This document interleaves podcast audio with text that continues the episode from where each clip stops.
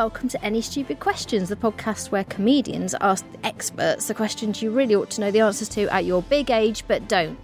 Today we're going to be asking almost insultingly basic questions about elections to political journalist and biographer Lewis Baston. Hello, Lewis. Hello, everyone. And today's idiots, who I can't believe don't know all this stuff already, are comedy writer Sarah Morgan, who has written Not Going Out on BBC One, The Wilsons Save the World on Radio 4, and hosts the excellent podcast The Fear that I've been on. Hello, Sarah. Hello, Danielle. And also comedy writer Joel Morris, whose best known work is now the Ladybird books for grown ups, but also writes Agendum for Radio 4 and hosts the Rule of Three podcast that I have been on. We all do each other's podcasts now instead of going to the pub. Yeah, it's, 'cause there's not enough work in comedy writing anymore to fill your days somehow. And uh, as we all know, no one listens to the end of podcasts. If there's anything you'd like to plug, uh, I'm going to ask you to do it now. You can go out and buy The Wonderful World of Ladybird Books for Grown Ups, which is the big coffee table book version of the Ladybird books that's too big to fit in your toilet. Sarah? Uh, yes, as mentioned, I do a podcast called The Fear about the overlap between comedy and horror. I interview funny people about what they're scared of. Lewis, do you have anything you'd like to plug? If anyone is a publisher or an agent and is interested in a book about borderlands, European borders, how weird it is to live in a place where another country starts the other side of the road,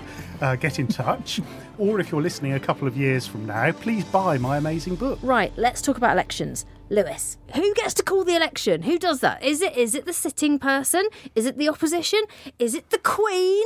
Can we all fill out something on the lottery ballots? I mean, because I'm really confused how this works. Okay, I think a lot of people are confused at the moment because it is technically the Queen. Is the Queen signs off on all, the on all the pro- proclamations and stuff about it. Usually, before 2010, 2011, it was basically a power the Prime Minister had. Okay. The Prime Minister could call an election whenever they felt like it. When it. they thought they'd win it. Exactly. Yeah. The rules changed a bit, and now it's over to Parliament, really, to call an election. Parliament needs to pass a resolution with a two thirds majority in order to start a general election. Now, what tends to happen now is the Prime Minister still had the power, as we saw in 2017. Theresa May decided to call an election. Jeremy Corbyn had been saying, let's have an election for months. Yeah. So both Labour and Conservative voted for it. It's very difficult to oppose having a new election. And there's a time limit of five years. Um, it happens automatically after five years if nothing else uh, is changed. There is one tiny little get out clause, like if we're in total war or something like this. I shudder to mention this as uh, who knows, it may happen and we may still have this parliament 10 years from now. But during the First World War and the Second World War, it went on uh, longer than the five years it should have done. So what this all this stuff about Jeremy Corbyn wants an election, Mm-hmm. or or does he? How can he force it? He can't force it. He can't force it. you need two thirds of the House of Commons. So it has to be a kind of collusive thing between the leader of the opposition and the Prime Minister. Now, normally, if you're leading the opposition, you will vote to have an election because what's the alternative? You say to the government, no, no, you guys carry on. You're doing fine. Yeah. We want you in power a bit longer. No opposition's going to do that. So it's effectively the, the leadership is still with the Prime Minister. If a Prime Minister wants to call an election, you have to have fairly odd circumstances for it not to happen. Like now. Jeremy Corbyn would go for it as well. I, I mean, guess, it, it was sorry. Sorry, is, is there at the moment a, a situation where Jeremy Corbyn can say he wants an election and enough of the Conservative Party would want that and Theresa May didn't want an election? Is that what they're trying to manoeuvre? It's technically possible. What they're trying to do is call an election by another route, and that is to collapse the government. The idea is that there is this thing called a vote of no confidence. Okay. And if the majority of the House of Commons votes for a motion that goes, we have no confidence in the government, the Prime Minister then has 14 days for a new government to be formed. And to get Out a, of what? Out of someone or other. Out of Star Labour. matter. yeah, exactly. We are talking about the coalescence of sort of primal forces here. And if it doesn't happen within the 14 days, then the Parliament fails and there's a general election then. You don't need to get a two thirds majority for that. You only need a majority of one. so the idea is that if we have some strange, dramatic circumstances, Theresa May wants a no deal uh, or something like that, Yeah. then the idea is enough Conservatives might vote with the opposition in order to collapse the government to stop it happening. That's the strategy. Um, whether it works or not, I've, I mean, I'm probably going to be revealed to be an idiot by the time this goes out. We'll be in a- Well, it sounds No, unlikely. We'll be in Thunderdomes with cars with spikes on by then. It's fine. It's really reassuring when everyone just goes, "We don't really know." And also, I really like the idea that the way to get this democracy to work is to keep collapsing things and pulling them down on top of you, like sort of like the Hulk. Um, did Theresa May have to call the election in 2017, Nope. A 100% her choice. Even though she hadn't been the prime minister who'd been elected? That was David Cameron. Yeah, sure. So she could have just ridden it out. Absolutely. She could have stayed until 2020 if she'd wanted to. She gambled on getting a better result in the 2017 election than David Cameron had done in 2015 and a sort of mandate. The idea was that there'd be some big Conservative majority, lots of new Conservative MPs who'd be really grateful to Theresa May for winning their seat for them and would do what she said. Didn't turn out that way, of course, and she was stuck with an even worse situation than David Cameron. But uh, this is the thing about MP, we elect MPs. We only elect our MP in our little patch. Mm-hmm. The Prime Minister is somebody kind of technically who's chosen by the MPs. Yeah. So generally when you switch prime minister midstream you don't have another election i mean gordon brown and john major both came in that way as well so it was nothing unusual for may to come in in 2016 without an election mm-hmm. what was quite unusual was her messing it up quite so badly when she did go for an election If she'd have lost her seat in that election, is she not allowed to be prime minister anymore? this has not been a situation which we've explored yet um, I mean, if anyone's going to lose their seat, it's her, isn't it? Yeah. she could probably manage yes Amber Um, Rudd nearly lost her. Yeah, Yeah. that was fun. Brilliant. That was That was fun. that could. I mean, I suppose you, it could happen if Amber Rudd became prime minister and then lost a seat. Yeah, let's run that through. Probably she'd be probably be she'd be so incredibly embarrassed that she would resign as prime minister. Yeah. Which I don't think Theresa May's ever been embarrassed. Tired. She's definitely Yeah. been tired. She's been tired. You can for see two from her dancing that she has You can see- never been embarrassed. I, as I, I say, all, I hate things that talk about politicians' appearance because I think it, Yeah. it drags us down to a level that we shouldn't be talking about in Trump's hair and fuck all that noise. But sorry, can I say that? Um, F all that noise. It's not the BBC. Uh, but Theresa May has been wearing the same mascara for two years, and it really upsets me because she's just been applying the same strata of mascara over because she's so tired. She's been awake for such a long time, and it really, really upsets me. so she should look like Siouxsie Sioux by now. Yeah, she's It's a look. she just she looks like a person who needs to give her eight hours to catch up with some sleep and then start making decisions. I wouldn't be able to sleep if I were her. They used to say that about about about Margaret Thatcher. She only had four hours sleep a night, and thinking, oh, she's a powerhouse. No, she's just really, really, Yeah. really unable to sleep Yeah. because of what she done. All the terrible things going through her head. yeah, when you've done bad things, you don't sleep. But what you're saying is technically, if someone, the leader of party, and for some reason they lost their seat, then they they they, They keep on being prime minister until somebody else comes in. And there was, believe it or not, there was there were a couple of weeks in 1963 when the prime minister was not a member of the House of Commons. wow. Um, what happened was that Was it they- Ringo Starr? I mean, anything was possible. Beatlemania had hit. Um, it was it was Sir Alec Douglas Home, and he stepped down from the House of Lords. It was the first year you could step down from the House of Lords, and there was a complete circus about um, who should be Conservative leader and Prime Minister. And Alec Douglas Home stood down from the Lords, so he didn't have a Commons seat. There was, fortunately for him, there was a vacancy in a safe Conservative seat in Scotland, which did used to be a thing, and he was put in as the candidate. So he was in the position of knocking on doors in um, Perthshire and saying, "Please vote for me. I'm your local candidate and prime minister." So Like, weird. like Hugh Grant in Love Actually, the Prime Minister would knock on your door. Oh, simpler times. What if Theresa May decided to never call another election and you know she's thinking about it?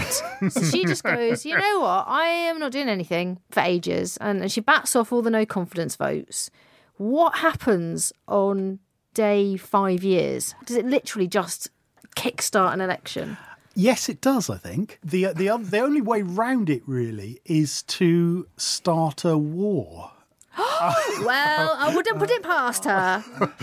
It Would really they send the army in to get rid of it and prize her off the seat? Yeah, I mean, like a war with us with another country. Yeah. Or just an uh, some sort of A civil, war. Well, that's, that's Oh well, already that's happening. underway. Yeah, I mean, because the it's the one thing the House of Lords generally has little power can delay a bit or complain a bit. Yeah. One thing it really does have power over is that if the House of Commons wants to extend its term of office, Yeah. the House of Lords has to agree to it, which is what happened sort of after 1940 and after 1915 during the wars then. But short of that, or short of appointing lots of people to the House of Lords so she has a majority and they'll vote to extend Parliament. That's how you, okay, you could theoretically create a dictatorship that way. But she, the Tories do have a majority in the House of Lords, don't they? They're the largest single party, they don't have an overall majority. oh, okay. They're also the sort of people who end up in the House of Lords tend to be kind of they tend to be old fashioned in sort of good ways or and bad ways. They don't like governments kind of cutting corners with the constitution. On the other hand, they're a bit reluctant about sort of for instance, The new five Ps, they're a bit Yeah, small. oh yeah. but, but theoretically, she could technically form a dictatorship like that. Just technically. With a terracotta Technically. army of lords. That, Technically, yes. You would have to win a. You'd have to get a majority in the House of Commons all the time. Yeah. And you would have to stuff the House of Lords. It could be done. What might end up causing you problems is by elections, because if you keep their MPs there indefinitely, they'll start wandering off, they'll start dying, they'll start getting other jobs, etc. Mm. So there'll be by elections every now and then. And eventually, the by elections will probably get rid of your majority. And uh, you'll be defeated Just- in Parliament. just- that's checks and balances there. Eventually That's all you people die. need. Yes. The Grim Reaper, the great checker and balance. That is where we are with politics. Isn't it? That's all we've got to hope for. Is, is Fingers playing. crossed someone dies.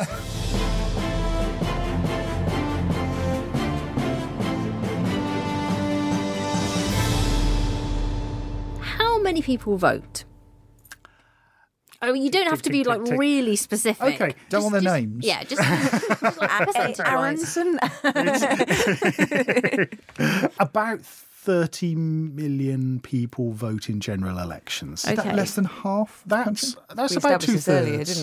didn't we? We're trying to work out how many it was, yeah. yeah, you, the electorate is about 45 million people, Right. And turnout is about two thirds of that. Hmm. So it's it's 30 million ish That's vote in surprisingly high. Yeah, I, that surprised me. Mm-hmm. I, I I it assumed was it was seven lower. people, but Yeah, people me and my mates. people like make out is not very many. Hmm. And and what was the percentage during the referendum? Referendum was a little higher at 72%, I think, turned out in the referendum. Was that attracting the big red button, screw everything constituency more than an election would do? By all accounts, it was that there were people who didn't vote usually who turned out for that one and then didn't turn out again a year later. One of the things that's really difficult if you're trying to do opinion polling in elections now, it used to be the case sort of 50 years ago, everyone voted. Unless there was some really good reason why not. Now you've got, if you're taking a poll, you've got to try and work out who's actually going to vote and who doesn't. Because people, when they're asked by a pollster, are you going to vote? Yes, of course I'm going to vote. And, and they don't, or at least some of them don't. So that's quite a, a tricky thing, which means that polling is a more difficult thing than it's been in the past. For other elections, like local government elections, the turnout's lower. It's sort of 30 to 40% in those. Joel, have you got a question? Uh, yeah, um, it's an obvious one because we have we have tests for things before you can do things. You have exams and things like that. People have said this before. Why isn't there a test to be able to vote? As in, like a really basic one. I mean, just literally, like you have to be this high to ride this ride, kind of the thing outside the, the polling office, where you have to be able to tell the difference between, like, say, the uh, the prime minister and a picture of a traffic light, just to weed out people who genuinely have no a interest in politics. test. Yeah, like can you tick the boxes that have got a car in them? That, when I want to buy something or sign up for a website, I'm tested quite rigorously. I find those quite hard, but I can just walk into a polling station because they put a piece of paper through my door. Yeah, I've got a certain amount of sympathy for that, but it hasn't been the policy, sort of in Britain at least, since 1928 when women and men got the vote on the same. I'm fine about women and men having it. Um, I'm, I'm fine with the universal suffrage in theory. it's just, do you know what you're doing in there? Um, well, one of the things that is a problem with this is that in the American South, under the semi apartheid Jim Crow system, they had education tests and, and so on. And white people would um, get an education test or sort of put your tick in a box before you're allowed to vote, or kind of name two states of the USA, and the black voters would get a different ballot paper which had some complicated mathematical equations on it. So it wasn't the same test for everyone. And it's just one of these things we it's kind of the rule of large numbers that the idea that the stupid people will cancel out on each side and it's also not for kind of the state to say your vote is cast for a really stupid reason it's kind of something that belongs to you to a, every individual as part of the sort of dignity of being an adult citizen Did you have a question, Sam? I, I, yes, I, I, I- this is the, the most childlike question of all. How come, in a country of X many million people, if more of them vote for a thing than the other, how come that isn't how we decide what won an, an election? Like the number, like it's not based on the number of votes by individuals; it's based on areas. Well, there are electoral systems that do work that way. Hmm. Uh, the presidency of France elections for that work that way. Lucky sods. Yeah, Whereas in Britain, we do have this very old system of carving the country up into little hmm. districts. And the idea was that the MP represents their district, their constituency, and takes that constituency's concerns and wishes to Parliament Right. and represents it there. We had representation of places before we had any kind of real democracy as far as people were concerned. So it's just the way the system has has evolved. Other countries do it differently, and they have a combination of nationally representative mm-hmm. outcome and district based things. So you've got a bit of a blend of the two of them. Hmm. So it's a bit like our sort of public transport system when people say, "Why is our one rubbish?" You know, because it was the first. Yeah. Yeah. we were hmm. trying it out. I, had, I had a question related to that, which I was saying that I remember hearing that we had constituencies because it was hard to travel. So basically, we were basically sending a village elder on horseback to Exactly, the, to the, to yeah. the central thing. Yeah. Now we don't have that. Now we have the internet. We can communicate mm-hmm. immediately.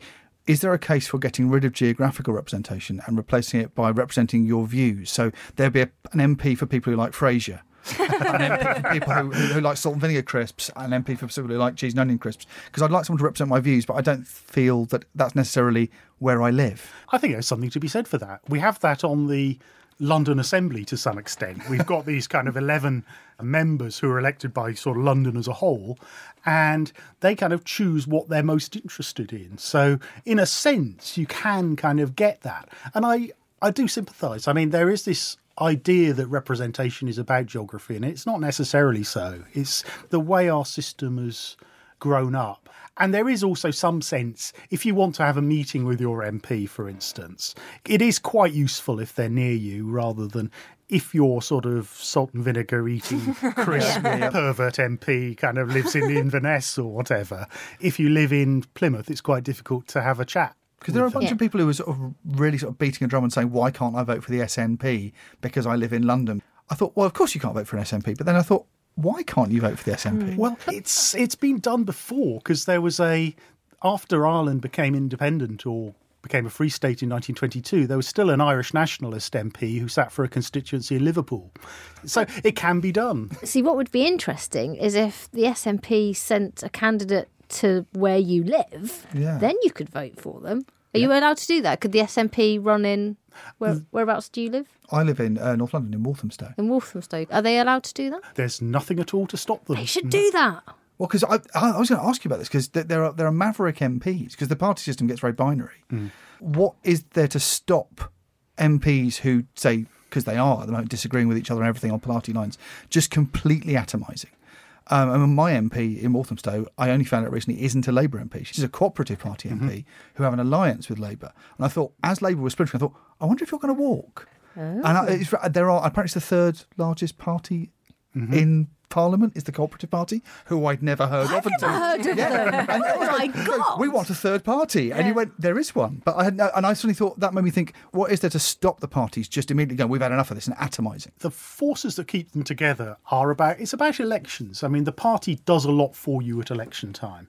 If you're an MP, you can win election on the basis of which party you are in a lot of places. Your individual Just by habit, people Yeah. always vote Labour. They always Yeah. vote. That's, that's or- the, the safe seats. Yeah, or if people sort of vote Labour or Conservative because of the national campaign and what they think about the leaders and so on. There's a limit to how much you can affect the vote yourself. You can at the edges, but it's mostly about the label you wear. Some MPs can survive if they go independent and stand for elections, but they tend to be the exceptions. I think it's possible we are moving towards a time when parties are kind of breaking down a bit more than they used to be, and that sort of the cooperative party, for instance, it is it's kind of in close alliance with Labour. It's like a sort of I don't know. Sorry, I was about to use a metaphor of parasitism, but it is, it is, it is not a parasitical organism organism on Labour. Is it like a plate fungus on the side of the tree? that sort of thing? Yes. Have to Um, be- do Like a bird picking a hippo's tooth, like they need each Yeah. other. Remora on the Symbiotic. nose of a shark. So we've been talking about first past the post. That is our system. The other systems that get talked about are uh, alternative vote (AV) or proportional representation. Which is worse? I'm no fan of the way we do things. I think first past the post is a pretty crude and rubbish system. To ask a really stupid question, it's got nothing to do with things actually being first past the post, is it? No, Like, the no. speed of the speed of is. the competition. It's not. It's, no, it, Is it sounds like a, it sounds like a racing term. It's like Yeah. the first person to vote wins. It's that's what it sounds like. Is that Where they're really rapidly counting those votes. and it's everyone's excited on Yeah, election you day. see those women in the box. always Yeah, is it declare, Sunderland? Does Sunderland gonna always, do it. When does Sunderland always win? The country will be governed once again by Sunderland. Sorry, it, yeah. it, so it is nothing to do. It is. It's a. It's a, just a metaphor. Just a- just a from- phrase, It's just a a- metaphor yeah. from horse racing that it's the one horse wins the race, and it's the Oh, horse the that comes in ahead of all Okay, the other right. ones. So that's where it comes from. It's just you vote with an X. They count up how many X's each candidate Mm-hmm. has. The one candidate with the most X's wins the election. Mm-hmm. AV is a bit different. Alternative vote. You've still got the same thing. One constituency, one MP. But instead of voting with an X, you say one for your favourite, two for your next favourite. And basically, if your favourite candidate gets knocked out, say if you're a Green or a Liberal Democrat or a UKIP supporter, more or less anywhere, your candidate is not going to be one of the top two. But you can ha- you can choose between the top two. That's sort of how it works. Okay. I think it's a slight improvement on what we've got, but only very slight. And PR is a system, it's a generic, general name for any kind of system that seeks to try and link directly the number of MPs to the share of the vote. A PR system has the property where if a party gets about 40% of the vote, mm-hmm. it gets about 40% of the seats, which our current system doesn't really do. No. You wouldn't want that. It sounds too sane. It's it's it's sane and sensible, But yeah. under that system, wouldn't UKIP have won a lot? They'd have had MPs, wouldn't they, in the last couple of elections because they mm. had a, a, a large share of the vote, but it was spread across different constituencies. That's right, yeah. They got over 10% of the vote, so they'd probably get around 10% of the seats. So But there'd that- be a gang of 50 or 60 UKIP. I don't But like that, it. but, now. that, but no, what was peculiar is that that point of view that UKIP were espousing was the point of view of almost everyone I met. Yeah. And it was certainly the view of everyone I, I sort of met at a Boxing Day dinner with my family. And yet they had no MPs. And he thought what was weird about the country is that it had no representation for what appeared to be the leader column of the biggest mm. paper in the Yeah. country had that point of But view. the weird thing about AV is because we had a vote on that a few years ago, but I sort of think that's a, that was a dream because no one Yeah. seems to remember it, do they? Like, no, I, I wrote a book about that referendum and nobody bought it. yeah, They- I mean, was it a referendum? If that had gone the other way, would we be in a completely different Oh, my world? goodness. Is this like the Milliverse all over again? if the right Miliband, wrong Miliband, depending on yeah. no, the Milliverse is if he hadn't eaten the bacon sandwich, where would we be now? Oh, okay. Yeah, because I, I know I like my family do not remember that AV referendum. Like they don't remember it. it was too boring. Yeah, because yeah, basically. I'm an electoral systems kind of anorak, and I found that referendum campaign boring. so, my goodness. I suspect what would have, the kind of branching off from that would probably have meant the Clegg Cameron coalition would have had another term. Mate, Which is what what Cameron was banking on anyway. Yep. Ah, right, that's why we're here.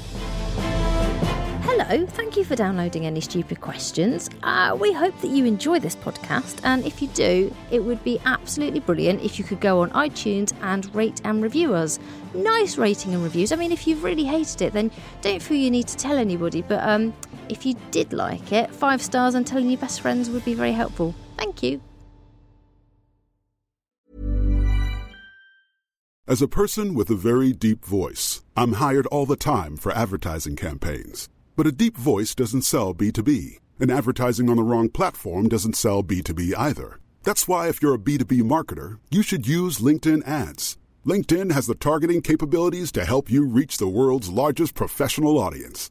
That's right, over 70 million decision makers all in one place. All the big wigs, then medium wigs, also small wigs who are on the path to becoming big wigs.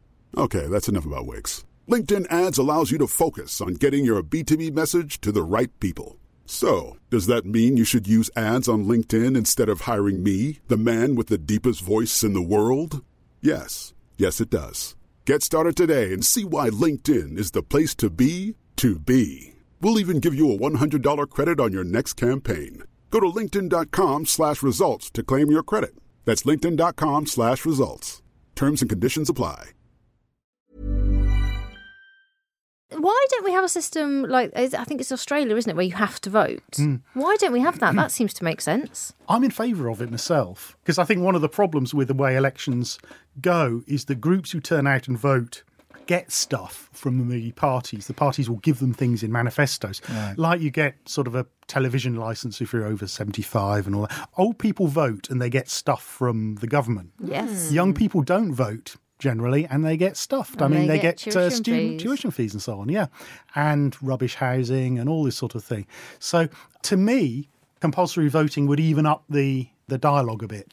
I think also it's quite good that, pe- that it's a bit of civic duty. There's not much that binds us together as a society and a nation. It's taking part in a little kind of ritual in favour of democracy, and all it involves is marking a little X on a piece of paper, not sacrificing a goat. So I think it's a, I think it's a kind of ritual. Going to a school that- near your house. Yeah, Yeah, Just, it's you know, warm in there. You go and see sugar paper for the first time in years. yeah, fantastic. You'll be able to text it in soon, and then you know, Um, then the kids will be happy. Actually, that was a question I was going to ask. Is like considering how foolproof the tiny pencil system seems to be, is there any danger of it being replaced by a computer that could be hacked?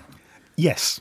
Um, some countries have this, and usually it works okay. It depends on the level of trust in the society. The Netherlands has had it for years, and there's no problems there.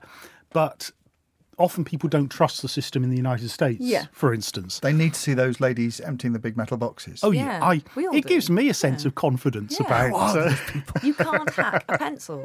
and and uh, Top 10 pencil hacks. Yeah, I'd have a T-shirt that said that. pencil. And I think, given the vulnerabilities of systems, as we've seen, that it would be, to my mind, foolish to go over to something that at least didn't at least have a paper backup. What's fascinating isn't like voter fraud is really, really low. Yeah. And yet it seems like it would be very mm-hmm. easy to do. Are we just very honest? Well, we assume everyone's honest. It is actually quite easy to to do voter fraud, but there's very little evidence that anyone does it. Um, there are very That's how easy it is to do. no one even notices. um, what usually happens if somebody is defrauding an election, they either make up people to put on the register and then harvest their, their votes, or they sort of know which people never vote or whatever and vote on their behalf. Those are the commonest types. And in a way, it's it usually happens only when there's a sort of low local councillor who's crooked who wants to make sure they win. It doesn't really happen much on a parliamentary level because what happens is is that they because the officials check stuff off against the the register.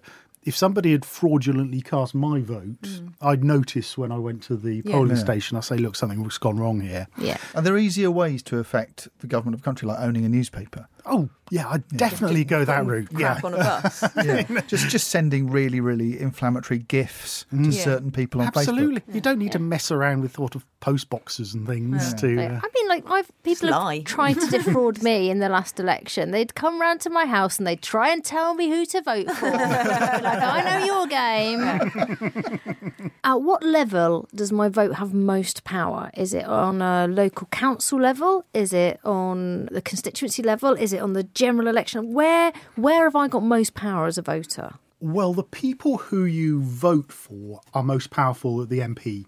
level. Okay. On the other hand, the chances are you probably live somewhere in a safe seat, so your one vote will not make any difference to the result.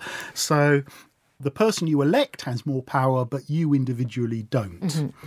Now, probably when you get down to a local council level, the individual vote you have has more power. You can do more to change a result at local council level.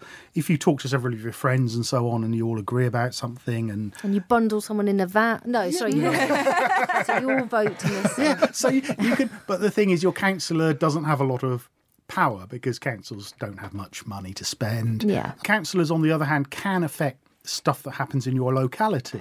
Often the things that you notice from day to day, like. Um, I don't know, in my street, for instance, there were problems with what's called antisocial behaviour, which is often excessively social behaviour of people sort of getting drunk and shouting the odds late at night. And there were sort of issues about establishments in the street. And councillors could do something about that. So sometimes the stuff that makes a difference to your daily life, councillors can do something about, and you've got real leverage over them. But it's understandable why a lot of people feel that Westminster is really remote, because as an individual voter, your power is pretty limited. Tell you what, I don't remember ever voting in a European election. I don't think I've ever done that. They were all ta- always tagged onto the end of council hmm. elections. I think when they, Well, they, they no, get that other piece of about bins paper and stuff, weren't you? Yeah. Yeah, and you sort of yes, it's really odd. Yeah. it's really strange that everyone got obsessed with the idea that Europe had too much influence. When I don't think I'd had any influence on Europe. No. I, I certainly not seem to. It didn't seem to interfere with me, even to the extent of asking me to vote for it very much. did, did- did they used to be? I mean, this is this is why Brexit's so fascinating. Mm-hmm. I don't like. Were there European election campaigns? Oh, absolutely, yeah. I don't remember um, these. They were pretty perfunctory, really, in Britain. What used to happen is that because of this equal time thing in the ah, broadcasters, course, yeah. you would get Nigel Farage popping up every, everywhere. So in the Euro well, elections, that's where in- that started. It is. We can blame balance and proportional representation and all these sensible ideas for the for unleashing the demon that is is Nigel Farage.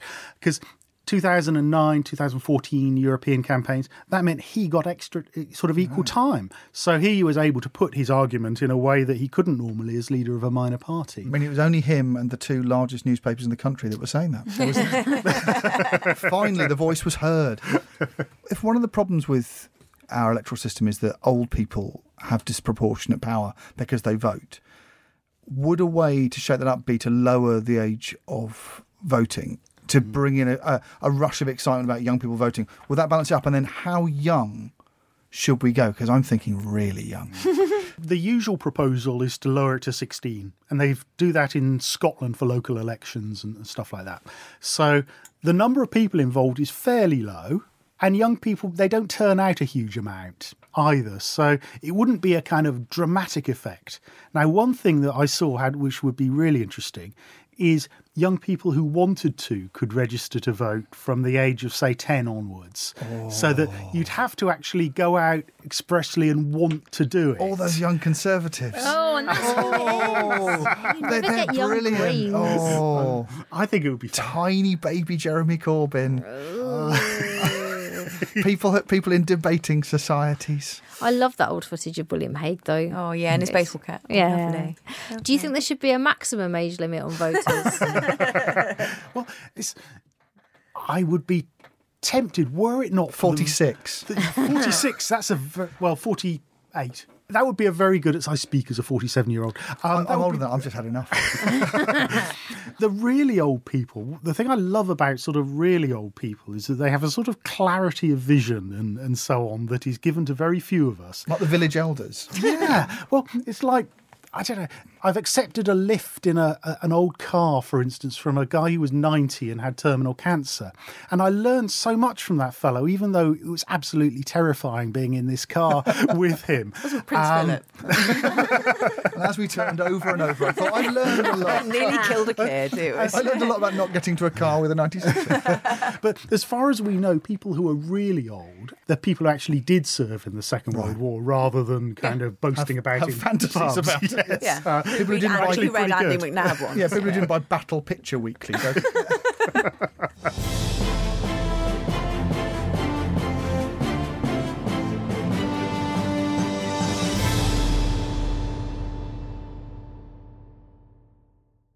Can I ask a question? I don't know if it's hugely relevant to the conversation, but it's all I can think about at the moment. Are we likely to have a second referendum?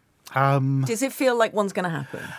it feels to me like a one in three kind of shot. Whoa! what are the other two? What's the other six? The other two, I plunging into the sun. plunge into the. I think plunging into the sun is reasonably possible. Right, Okay, um, good, good. And the other possibility, I think, is probably something that looks a bit like Theresa May's agreement, but has Chequers more. The Chequers thing. Yeah, the Right. Chequers thing, the withdrawal agreement, perhaps with a bit more kind of customs union and Uh-huh. so on, something a bit closer to. So to- already it just is too complicated. We need sexy binaries. We want flying into the sun or referendum. That, that- yeah, that- yeah. That's that's the whole the whole custom you that d- d- surely everybody's going to go there's no point right this is just you know That- that's just not Brexit. yeah just uh, isn't rule that- taken on a rule maker Isn't the problem, as you said, as soon, as soon as you've got, you can't undo a binary decision Yeah. With a ter- with a three way decision because Yeah. it doesn't feel like it's got the force of it. Every mm. time I try and think about second referendum, I go, well, there has to be three choices, and then you go, well, then people can argue.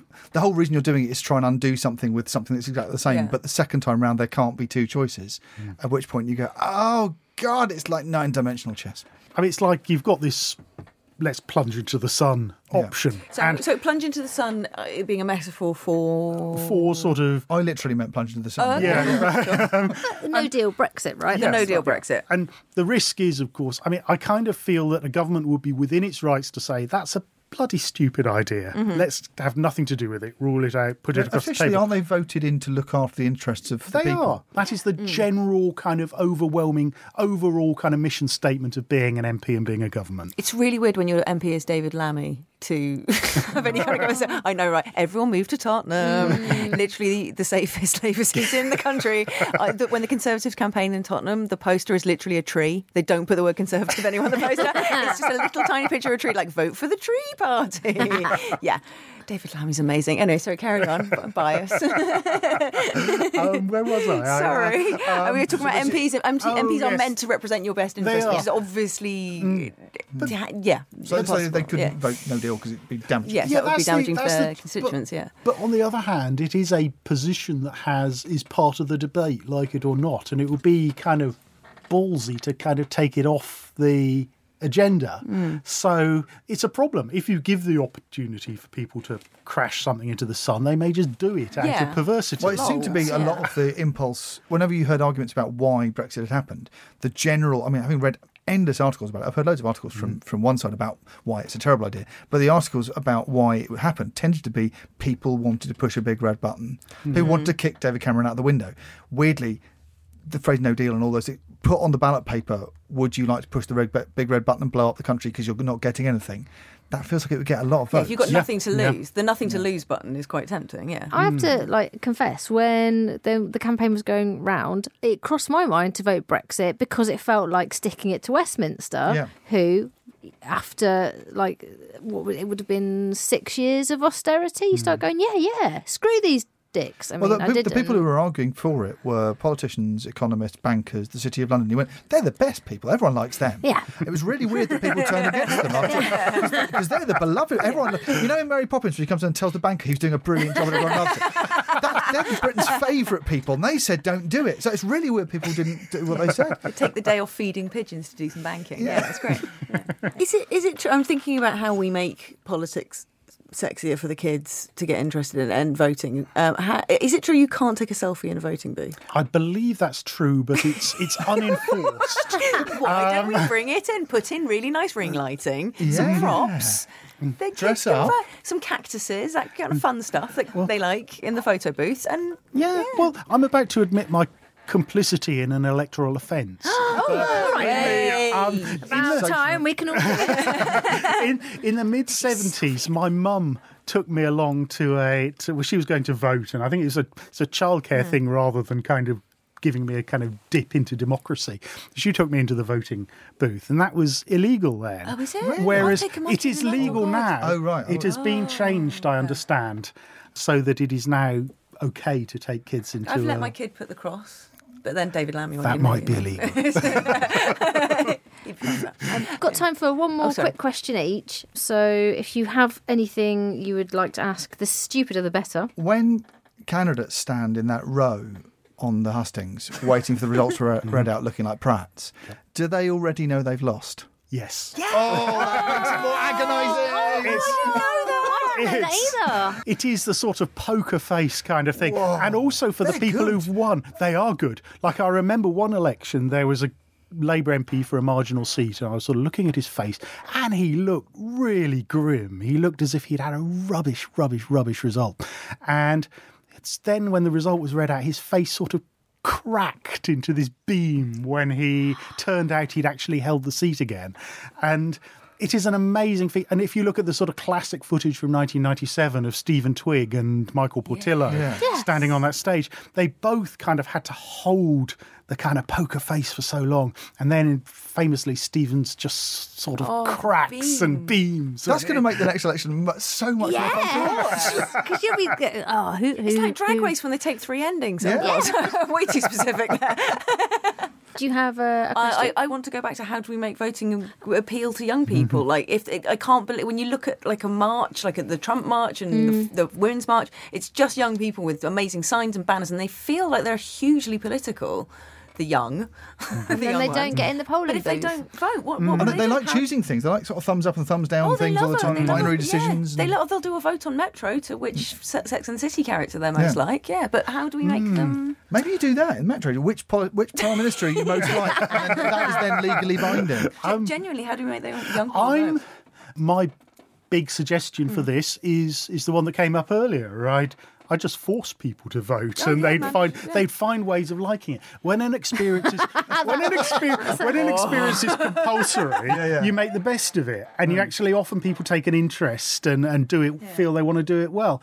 But there is a problem here. We've got um, voting is a really kind of individual, non-network sort of act, and it's a very low-tech act. Both of the, neither of these things really go with the grain. That hmm. people want to experience things in a sort of collective network kind of way, and you don't really get that by voting. Hmm. And there are very good reasons why you don't, because you don't want to be pressurized by sort of I don't know a dominant patriarch or whatever in a hmm. family or anything like that.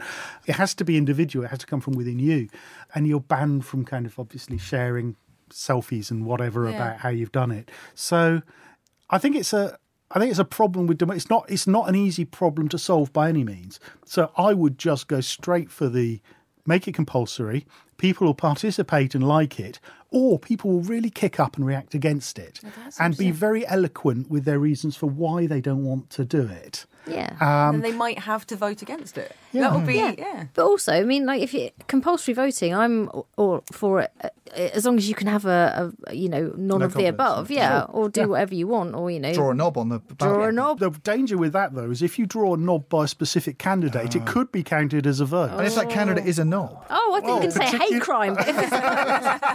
But if it's, It might look like an X. Well, there's a- I've, ju- you are at sorry, I've just labelled John Redwood.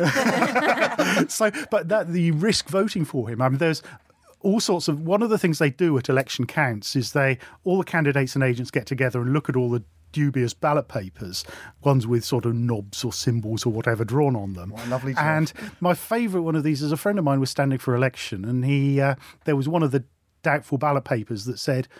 I am voting for this bastard. And there was an arrow pointing to his name. And the returning officer said, I think that's a vote for him. And if I may say so, a very perspicacious elector as well. I have one final question uh, for you, Lewis, as an expert on elections. Yep. Who is the worst ever prime minister of Great Britain? Are we allowed to use current ones or not? I think. it's entirely your choice. I think.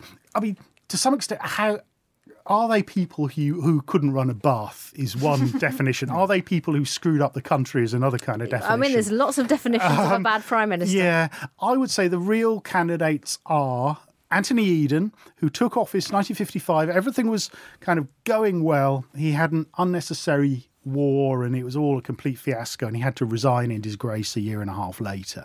That was bad. There was a guy called Viscount Goderich, who was Prime Minister in the 1820s for a few months, who was pathologically incapable of making a decision, and in fact used to used to burst into tears rather than make a decision. I like this guy. He's my favourite. So Oh, yeah. he Can we eventually, have him back? Team I Snowflake. mean, I I'd take him right now. he eventually resigned, I think, because he was sick of it. Because the king would say one thing and the parliament would say the other, and Oh, he'd just sort of stop snowflake crying. candidate, I want it. Um, 1828 and 27. And I, I think you have to say that Theresa May is pretty well up there, in, in my opinion. I'm sure she has many people who admire her, but to Where? Where are they hiding? In but to mascara. actually take office with the task of binding the nation together after a referendum, to make it worse, to be ahead in the polls by 20 points and then lose your majority, mm-hmm. to have 24 months to complete a task and then get a fail grade when you hand in your papers with hardly any time to go. Um, I think it's going to take a lot of beating. Holy moly. Amazing times we live in. well, thank you all very much. And um, thanks to Lewis Baston, Sarah Morgan, and Joel Morris. Any Stupid Questions was devised and hosted by me, Danielle Ward, and produced by Ed Morrish for the internet. Thank you very much for listening.